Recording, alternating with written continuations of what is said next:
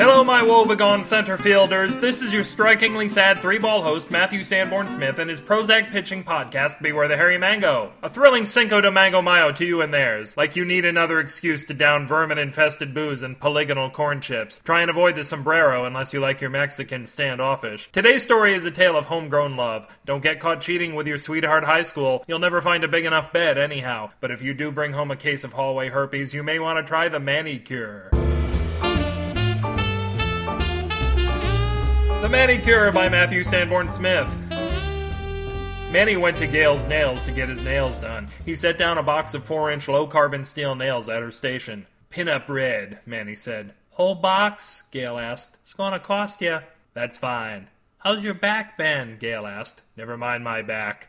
When he returned to the house, he still hadn't slept, and he waved his gleaming red nails at it. That's right, baby. I know how you like it, he said to the house. I'm gonna nail you today.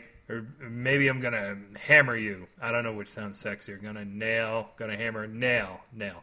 I'm gonna nail you. That's what I'm gonna do. He started banging those red nails into the house in places that didn't really need nails, and his back began to ache. That's right, honey. You look like a whore now, my little slut house. Stooped in pain, he quickly ran to the back door and got the sliding glass open before doubling over in agony. God damn it, he yelped. You okay there, Manny? It was Ravi from next door. It's my.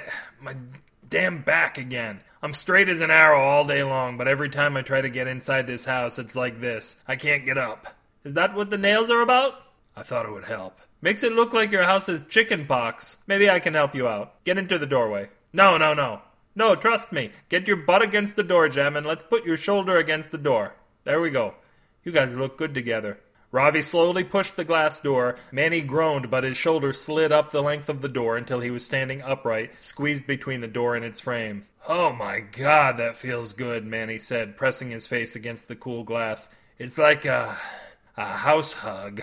Feels good, doesn't it? Ravi said. Why don't you go all the way inside now? Uh, I, I don't know. I don't want to rush it. Maybe I'll buy the house dinner first. Meet its architect. He squinted into Ravi's backyard. Is that your wife filming this? No, no. Well, well, yeah. We were hoping maybe to sell the video to HGTV after dark. Manny tried to look Ravi in the eye, but Ravi stared at the ground. Manny said, "Oh man, that's hot."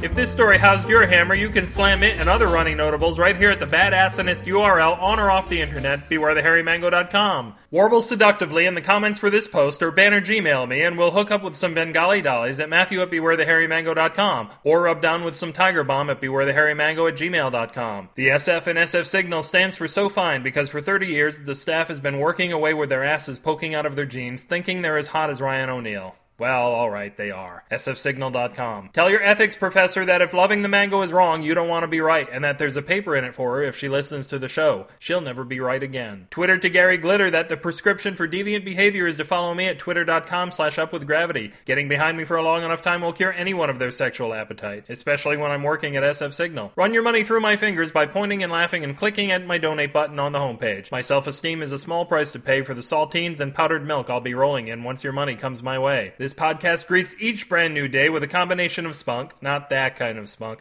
tenacity, and a Creative Commons Attribution Non Commercial Share Alike 3.0 unported license, and a handgun just to be sure. Until we start getting this right, this is your roly poly guacamole host, Matthew Sanborn Smith, saying if it ain't broke, go pee. That doesn't really make sense, I just have to pee. Yeah, like the rest of this makes sense. Good night.